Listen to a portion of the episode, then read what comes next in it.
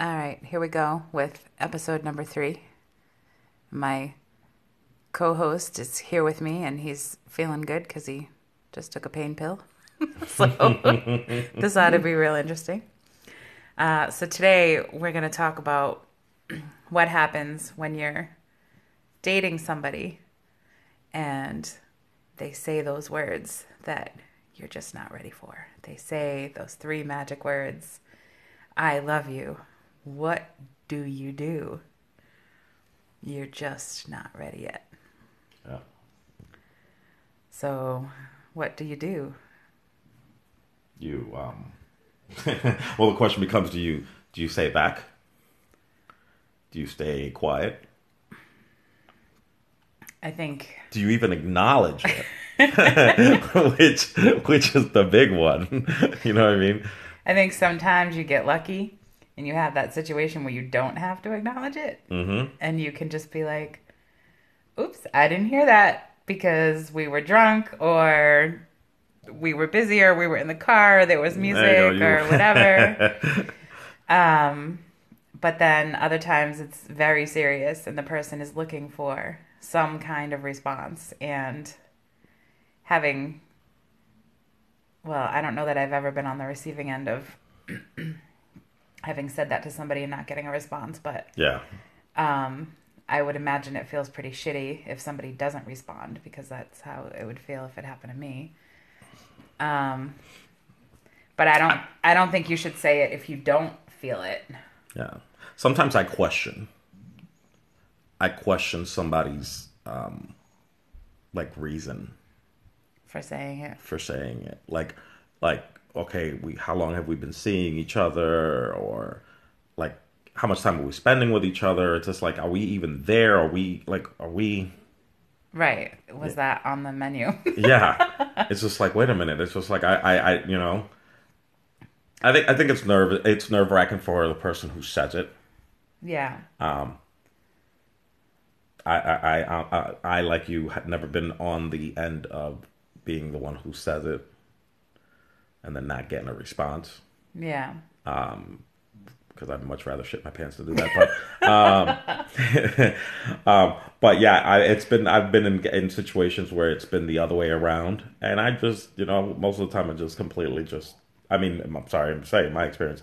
I I've just ignored it and continue on with other conversations and pretended like nothing was said yeah. or something. Because I mean, truthfully, if you're not ready to respond to it, then again, okay, I'm I'm kind of shitty for doing this, but I, I've been in situations where I've kind of we've been in the middle of something and I've said it too, and then afterwards I'm like, oh my god, what the fuck did I, I just do? What the hell? What the hell did I just do?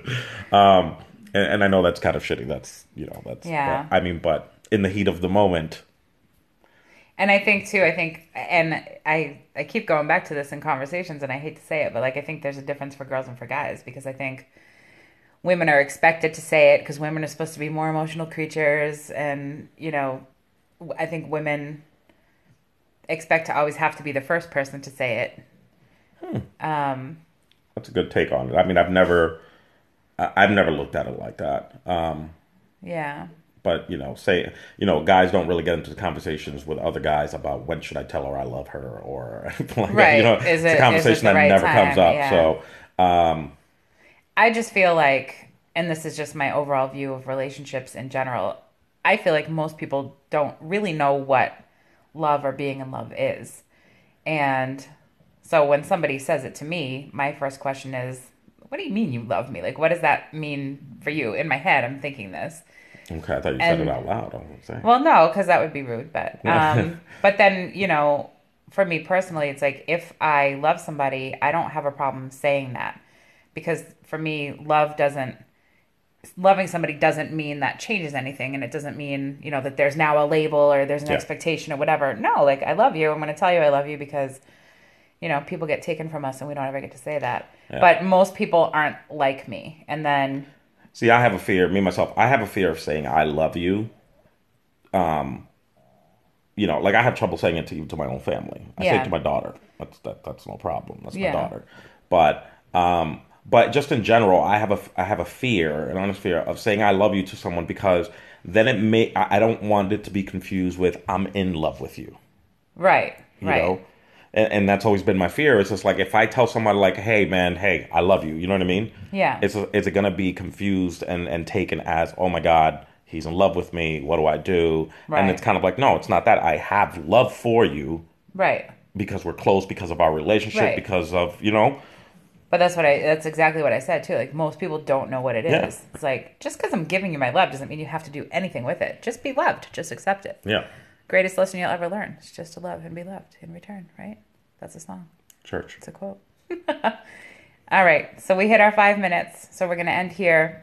But you know the weekend's coming up, so I would imagine some really interesting conversations are coming up this weekend, Yeah. and uh, I'm sure Please we'll have comment back. yeah, comment back to our four listeners. Thank you. Thank you for Please rocking share. with us. Thank you for rocking with us so far. And uh, hopefully you find us entertaining. Um, I know y'all find me entertaining because y'all love me anyway, but I love y'all too. See, I don't have a problem saying it. Love you. Good night. Bye.